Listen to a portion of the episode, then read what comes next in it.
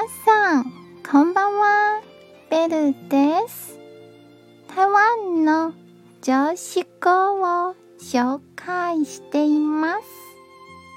今日の言葉はこちらです。敵がはっきりと分かっているならば、そこまで恐れる必要はありません。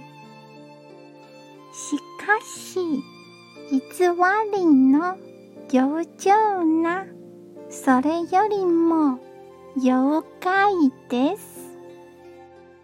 希望の光は明日を照らします。どんな時も前向きに行きましょう。今日も一日お疲れ様でした。ゆっくりお休みくださいね。